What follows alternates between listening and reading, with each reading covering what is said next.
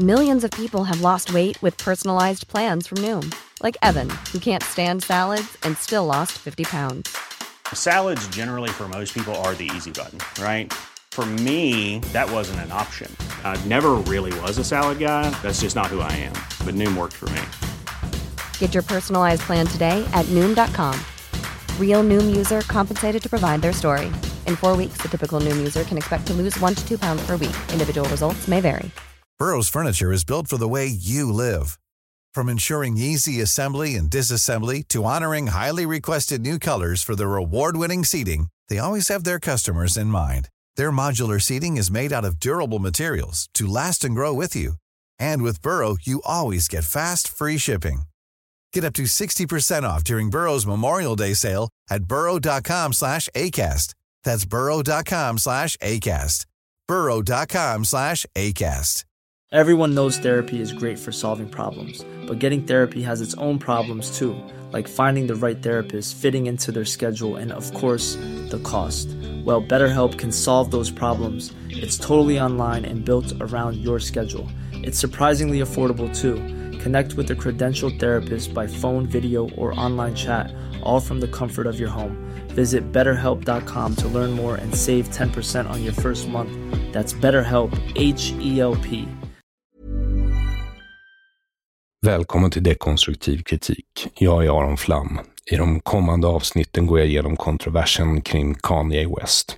Detta är del tre av fyra. I förra avsnittet, del två av fyra, talade jag om ersättningsteologi. Det här avsnittet handlar om afroamerikansk antisemitisk historia.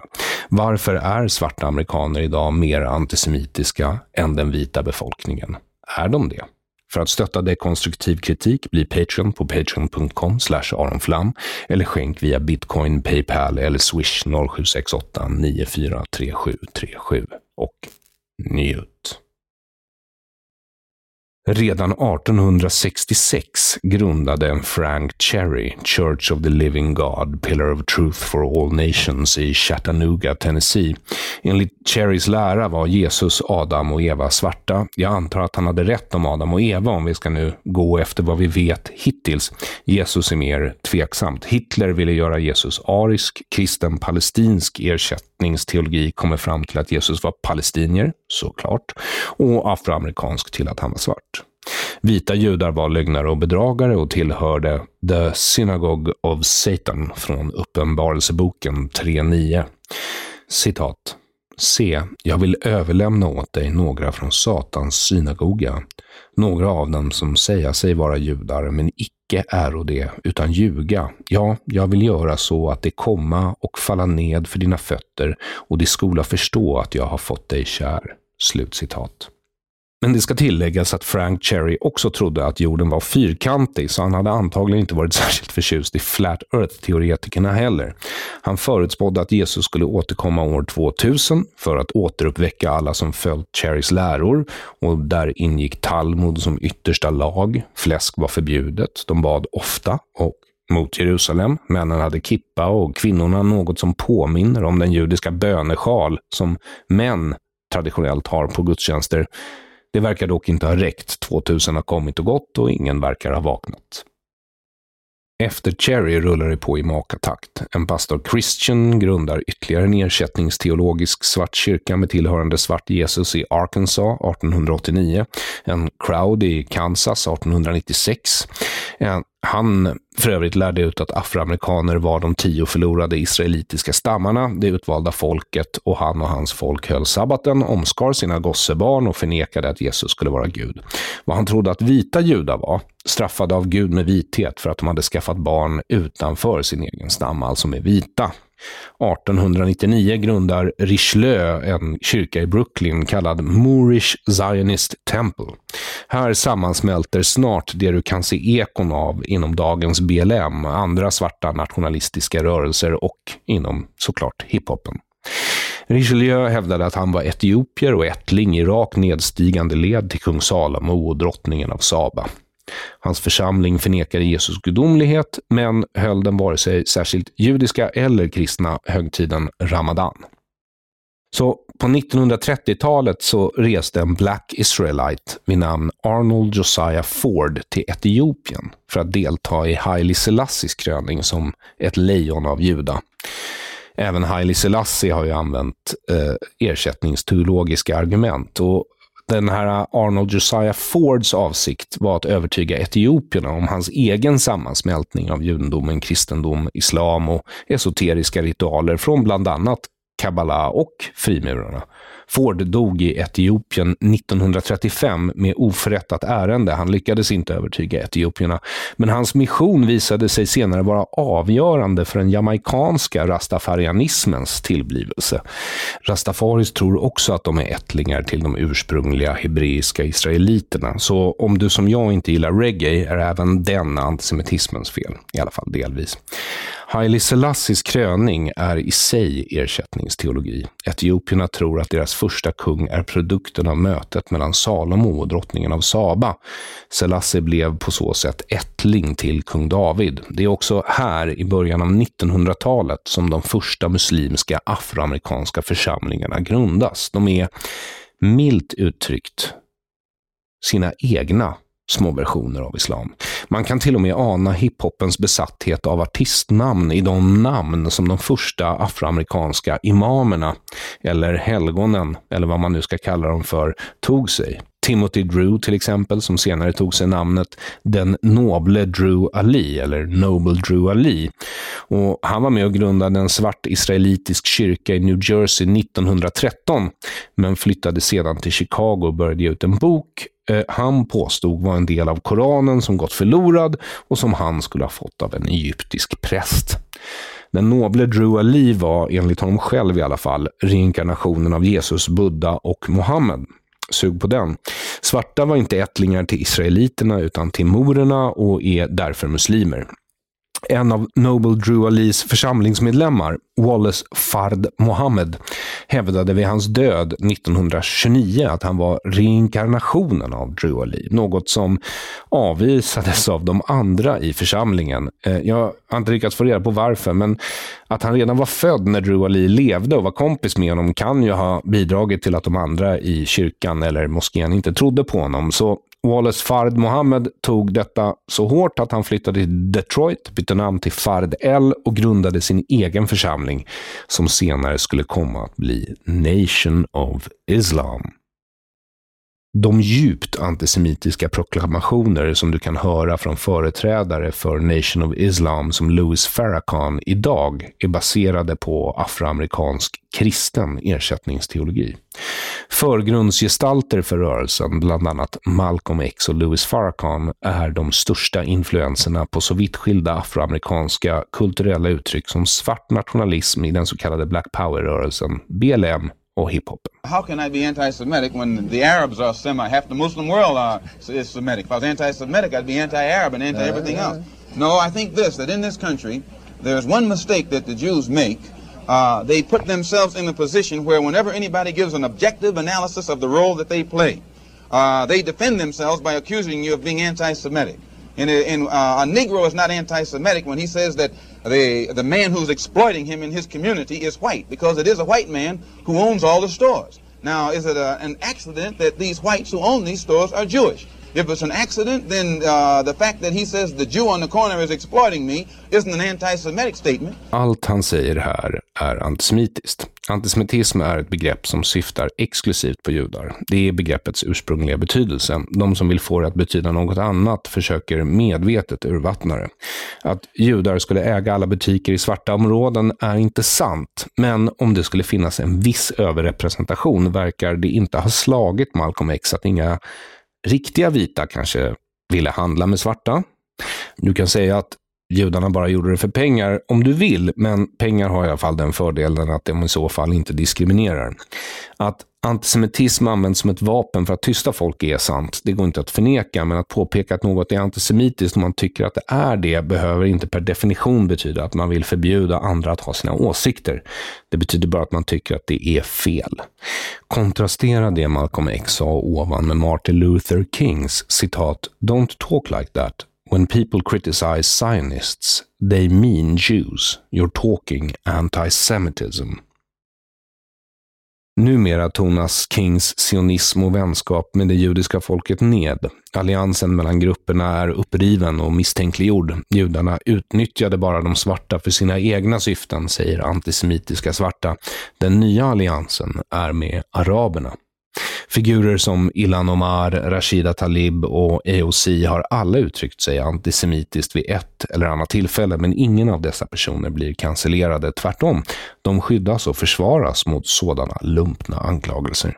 Så visst har antisemitism använts som ett vapen, både mot judarna och av judarna. Att färre dött av den senare sorten bör dock noteras i sammanhanget, liksom att många tenderar att dö i den första sorten.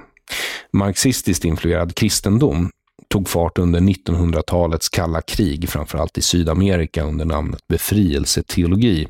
Och när befrielseteologin började influera afroamerikanerna blev det Black Theology. Det är en del av Black Power-rörelsen från slutet av 60-talet då James Cone gav ut Black Theology and Black Power samt Black Theology of Liberation och de här marxistiskt influerade religiösa perspektiven är en del av BLM-rörelsen idag. Minst 25 procent av den afroamerikanska kristenhetens församlingar anses faktiskt vara befrielseteologiska. En av de mer berömda företrädarna är Obamas pastor Jeremy Wright, vars megakyrka i Chicago grundar sig helt på James Cones svarta befrielseteologi. Och Wright har gjort sig känd för en bredare allmänhet för att ha skylt 11 september-attacken mot Twin Towers på USA själva genom att citera Malcolm X. “Chickens coming home to roost” Liksom Malcolm X är han inte heller främmande för att uttala sig antisemitiskt. Han har sagt att Jesus var palestinier, så han är också ersättningsteolog, även om han i just det här fallet verkar vara mer palestinsk sådan än svart sådan. Givetvis anser han att Israel är en apartheidstat. Kanske tror han som Fared El att de svarta egentligen är ättlingar till morerna. Men i slutet av 1800-talet och början av 1900-talet när medborgarrättsrörelsen grydde var afroamerikaner och amerikanska judar i stort sett allierade. De var båda minoriteter som inte åtnjöt fullständiga medborgerliga rättigheter. Judar var bland de mestadels vita liberaler som var med och grundade NAACP, National Association for the Advancement of Colored People. 1909 redan, som fortfarande idag är USAs största medborgarrättsrörelse. Och under medborgarrättsrörelsen gick judar arm i arm med svarta för gemensamma rättigheter. Bilden på Martin Luther King bredvid Rabbi Abraham Heschel under marschen i Selma, Alabama, mars 65 är faktiskt berömd. För lynchningar i den amerikanska södern drabbade även judar. Modern afroamerikansk antisemitism kan spåras direkt till Malcolm X. Malcolm X gick med i Nation of Islam 1952 och blev dess främste talesperson tills han bröt med organisationen 1964 och sen så mördades han 1965 och blev då omgående helgonförklarad av i princip hela det svarta Amerika.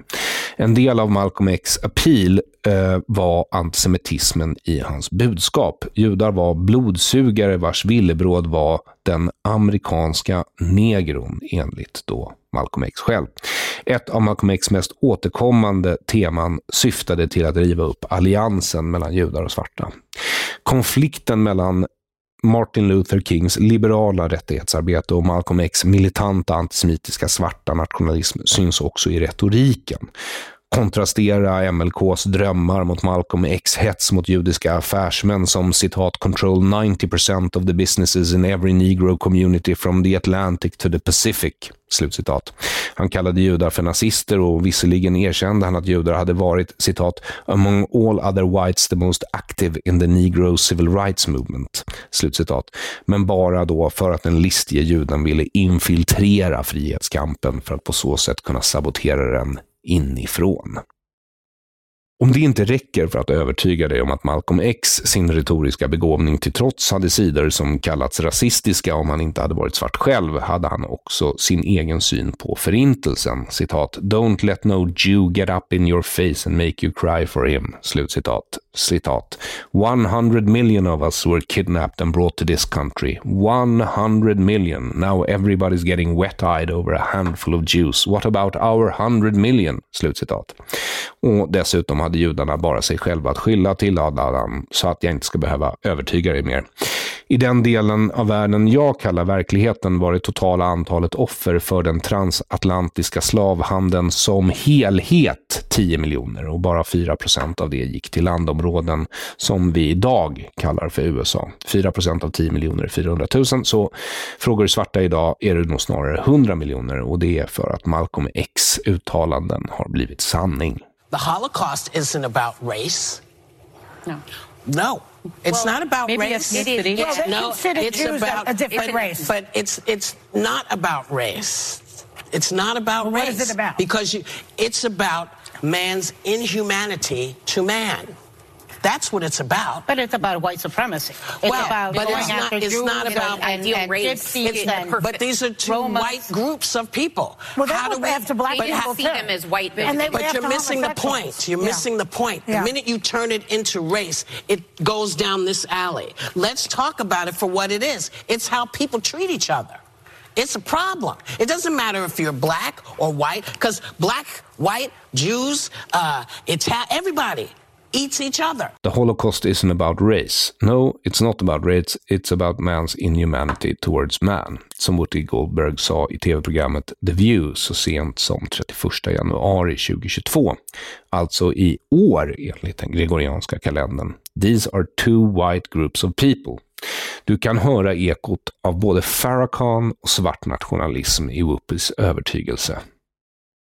Whoopi tvingas senare att be om ursäkt även om det i ursäkten var uppenbart att hon inte riktigt var övertygad om vad hon sa. Cancellerad är hon inte.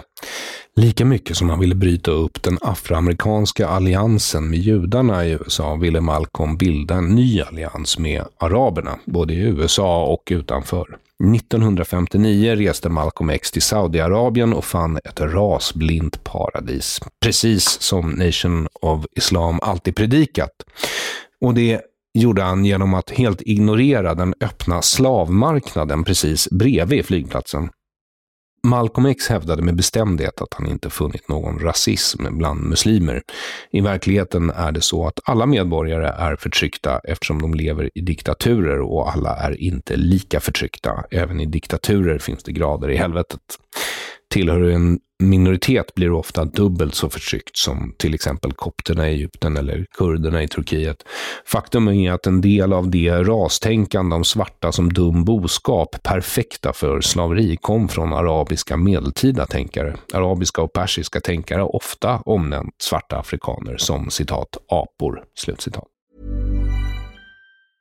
Hey, I'm Ryan Reynolds. Recently, I asked Mint Mobile's legal team if big wireless companies are allowed to raise prices due to inflation. They said yes. And then when I asked if raising prices technically violates those onerous two-year contracts, they said, "What the f*** are you talking about? You insane Hollywood ass."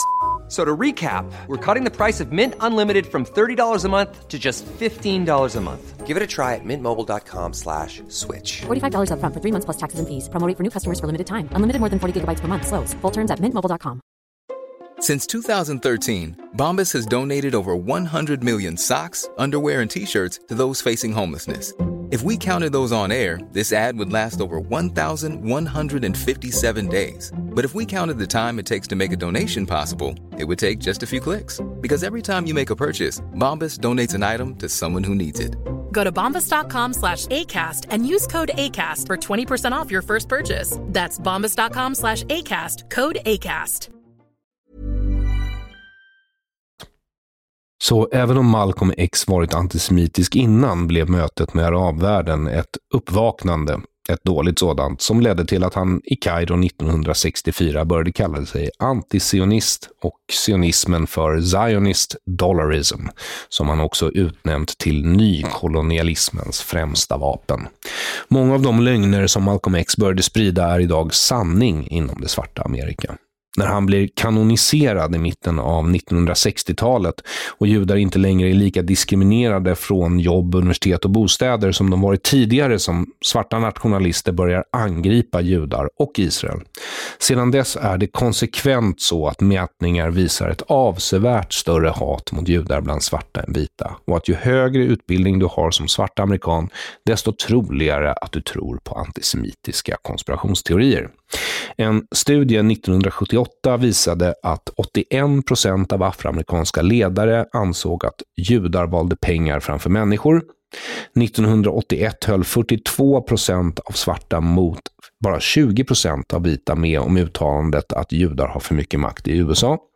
Vid en mätning 2005 kvarstod skillnaden och 36 procent av afroamerikanerna hade vid det laget starka antisemitiska uppfattningar. 36 procent. 2020 är siffran bland de som identifierar sig som afroamerikanska liberaler 42 procent. Oavsett vad, ingen vinner ju på en tävling i lidande. Och det är också här det skär sig politiskt flera decennium senare. För Judarna räckte det med att ta bort samhällets begränsningar för att de skulle excellera. För afroamerikaner har det sett annorlunda ut, av många skäl. Att vara jude är något som syns mindre än svart hudfärg, särskilt om du inte har kippa på huvudet, öronlockar eller något annat tydligt kännetecken som laktosallergi och astma i kombination. Då. Judar har inte varit slavar i USA. De hölls ner med kvoter på universiteten och embargo i vissa bostadsområden. Läskunnigheten var hög och familjekonstellationerna eh, ja, i alla fall annorlunda än de svarta. En stor skiljelinje i alliansen mellan progressiva judar och afroamerikaner skulle komma att bli synen på positiv särbehandling. Liberalerna ansåg att den gick emot liberalismens grundteser medan mer radikala krafter såg det som ett viktigt verktyg. För både nationalister och socialister blev positiv särbehandling ett vapen för att tillskansa sig makt och tillgångar. Under hela den här tiden har det afroamerikanska ledarskapet, om inte uppmuntrat antisemitismen, inte heller vågat motarbeta den. Allt enligt devisen att de utan makt inte kan vara rasister. Det så kallade goda hatet. Black Power-rörelsen pekade ut judarna som arkitekter bakom något de döpte till raskapitalism, vars ondsinta syfte var att kuva och utnyttja svarta framför allt. Det är en smula intressant eftersom Kanyes far varit en Black Panther och Kanye i de senaste utbrotten av antisemitism refererat till sin far som en svart Steve Jobs och min bästa vän. Tidigare har Kanye anklagat sin far för att ha velat mörda honom, Tydligen ska hans far velat att Jays mamma, Donda, gjorde abort. Något som hade besparat oss alla en hel del besvär vid det här laget. Men efter moderns bortgång verkar det som att Kanye återknutit kontakten med fadern. Skilsmässan från Kim har säkerligen bidragit den med. Jay refererar i intervjuerna till att han nu skulle förstå sin far bättre och att modern var en anledning till att de hölls isär. Det är dock inte första gången i sin karriär som Kanye ger uttryck för antisemitism. Det har hänt en gång tidigare. I början så var det så att en del inom Black Power-rörelsen lärde ut att judarna själva aldrig varit slavar i Egypten, utan det var de som mer än andra faktiskt, hade förslavat svarta. Judar arbetade givetvis för djävulen och spred gift i svarta grannskap. De var blodsugare, vampyrer, men inte såna där coola, snygga som Tom Cruise och Brad Pitt i Interview with the Vampire, utan kroknästa med klor och massvis med huggtänder som i Nosferatu. Sedan dess har rörelsens ledare aktivt sökt likna sin egen kamp med arabernas, det vill säga förtryckta och utnyttjade av vad de kallar för vita judar. Vilket, om du inte fattat det vid det här laget, är den värsta sortens judar och den värsta sortens vit. Liksom Malcolm X hade Black Power-rörelsens ledare gått på Arabförbundets propaganda om att arabländerna på något sätt skulle vara egalitära. Och du får komma ihåg att det här var alltså under kalla kriget när arabstaterna stod tryggt på Sovjetunionens sida och koordinerade ofta sin propaganda med dem. Den här propagandan syftade till att vända ärkefienden USAs fattiga och förtryckta massor mot sin imperialistiska herre och mästare för att på så sätt angripa världskapitalismen inifrån medan Sovjetunionen i samarbete med tredje världen kunde befria alla andra från fria val, yttrandefrihet och äganderätt. I den världsbild som vuxit fram i den här myllan är det bara svarta eller färgade som kan vara offer. Judarna, som är mästare på lögn och bedrägeri, har bara låtsats vara på de svarta sida för att kunna lura dem på pengar, makt, värdighet och deras rättmätiga plats i historien. Militanta afroamerikaner, svarta nationalister och i allt högre grad all svart aktivism har börjat fokusera på judarna för att utrota och ersätta deras roll som offer. Det är också en sorts ersättningsteologi, fast i den här nya offerkulten vi lever i nu. Vid det här laget betvivlar jag att det räcker med att skriva att man inte hatar judar på Instagram för att antisemitismen ska försvinna. Antisemitismen kommer inte försvinna. Den kommer finnas kvar långt efter att det inte längre finns judar. Det är därför jag vet att jag antagligen kommer lyssna på Jays musik igen. Du med. För i hans fall väger konsten upp mot det antisemitiska. Det går att skilja på sak och person. Så och med Shakespeare, Voltaire och Dostojevskij. Judehat eller ej, jag läser dem ändå. För sådan är världen och i deras fall väger konstens kvalitet tyngre än eventuella personliga tillkortakommanden hos konstnären. Med det menar jag att det i vissa fall är så ärligt att det bara blir en skildring av världen som den är. Konst. I andra fall är det inte så. Vissa är så besatta av judar att det förstör deras konst, oavsett hur mycket talang de har. Uppbrottet mellan svarta amerikaner och amerikanska judar skedde redan 1979. Men det var ett ensidigt uppbrott och de flesta judiska organisationer verkar inte riktigt ha fattat att deras partner lämnat relationen. Eller så kan de bara inte acceptera faktum. Så är det i alla fall idag. De flesta progressiva judiska organisationer och församlingar hjälper människor som de facto hatar och motverkar dem. Det var med Jesse Jacksons uppgång som judehatet klev in på den politiska arenan. Från början var Jackson en av Martin Luther Kings lärjungar, men den politik han själv fört ligger långt ifrån läromästarens. Andrew Young-affären kan sägas ha utlöst uppbrottet mellan afroamerikaner och judar. I mitten av augusti 1979 avslöjades det nämligen att politikern, diplomaten och aktivisten Andrew Young, som vid det tillfället var USAs FN-ambassadör och den svarta politiker som var högst upp i amerikansk politik, i hemlighet hade träffat PLO och sedan ljugit om att det skulle ha skett. Till saken hörde att det var emot amerikansk policy vid den här tiden att förhandla med PLO eller ens träffa dem. Young avgick på grund av drevet som följde och Jesse Jackson tillsammans med majoriteten av det afroamerikanska ledarskapet gav judar i allmänhet och Israel i synnerhet skulden för det inträffade.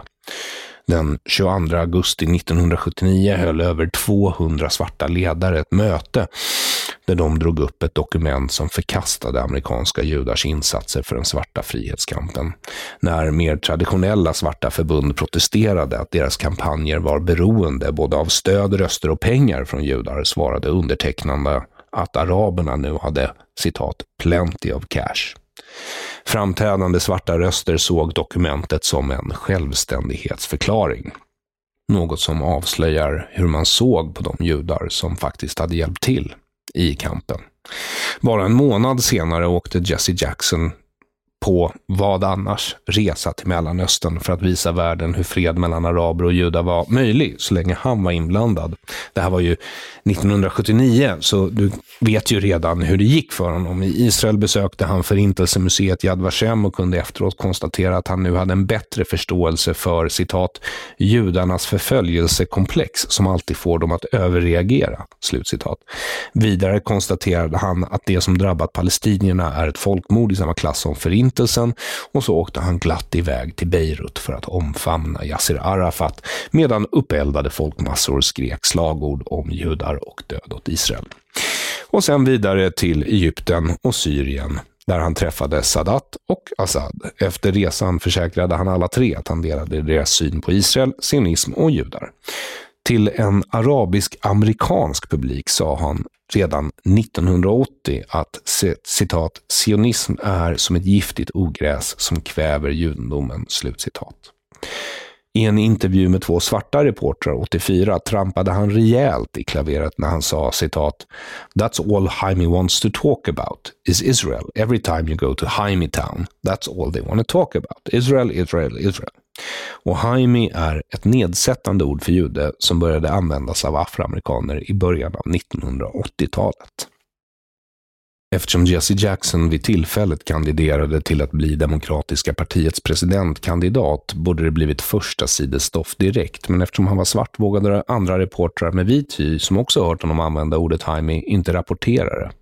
Så först förnekade Jackson att han ens använt uttrycket, men efter flera veckors kampanjande av Washington Post erkände han till slut, fast vidhöll att det inte var något antisemitiskt menat. Jacksons kampanjstab påpekade dock att det inte fanns anledning till oro eftersom de ändå inte förväntade sig särskilt många judiska röster. Antagligen en korrekt uppskattning, även om det kan finnas icke-judar även bland svarta som tycker att antisemitism är något dåligt. Louis Farrakhan, ledare för Nation of Islam sedan 1977, gav sig också in i leken runt detta och skyllde allt som drabbade Jackson på, you guessed it, the Jews. Citat. I say to the Jewish people, if you harm this brother, I warn you in the name of Allah, this will be the last one you harm. Slutcitat. Och till den svarta journalist som publicerat Jacksons uttalande hotade han med döden framför en jublande publik. Citat. You are a nigger in the eyes of white people. One day soon we will punish you with death. Slutcitat. Jackson själv tog inte avstånd från Farrakhan då. De andra presidentkandidaterna tog inte avstånd från Jackson och hade han varit vit hade de huggit ner honom som han vore sly i diket i en maniskt noggrann socialdemokratisk stugförening. De låga förväntningarnas rasism gör inte någon en tjänst när den svarta presidentkandidaten, en representant för det svarta Amerika, är en antisemit. Då skadar det liksom både afroamerikaner och judar. Jackson la skulden för att han inte knep Demokraternas nominering på, ja, you guessed it. Och visst hade judiska ledare och judiska skribenter sagt vad de tyckte, nämligen att han låter som en antisemit. Men även judar måste faktiskt få påpeka verkligheten. 1988 kandiderade Jackson igen och vann den svarta rösten med vad som beskrevs som astronomiska nivåer. Då ursäktades hans antisemitism av samtliga. Andrew Young, som vid det här laget hunnit bli borgmästare i Atlanta, beskrev Jackson som vår tids moraliska röst. Något som bara lät giftet fortsätta sprida sig och verka. Morehouse College är en välrenommerad afroamerikansk skola i Atlanta. 1991 kunde du på ledarsidan läsa att, citat, Zionism is a well organized and financed international conspiracy which controls the economic and political life of the United States and Europe, using this stranglehold to steal and colonize the land of the Palestinian people. It utilizes terror and murder to achieve its goal. Slutcitat. Motar man inte Olle i grind blir det som det blir. Tack för att du har lyssnat på Dekonstruktiv kritik. Fortsätt lyssna. Sista delen i denna essämonolog är redan ute. For your listening pleasure. Njut.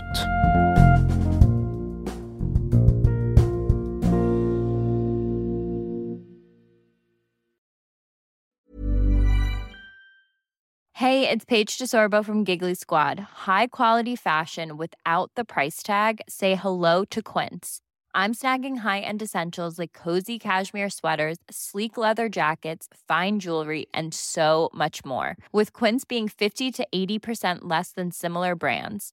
And they partner with factories that prioritize safe, ethical, and responsible manufacturing. I love that. Luxury quality within reach. Go to quince.com slash style to get free shipping and 365-day returns on your next order. quince.com slash style.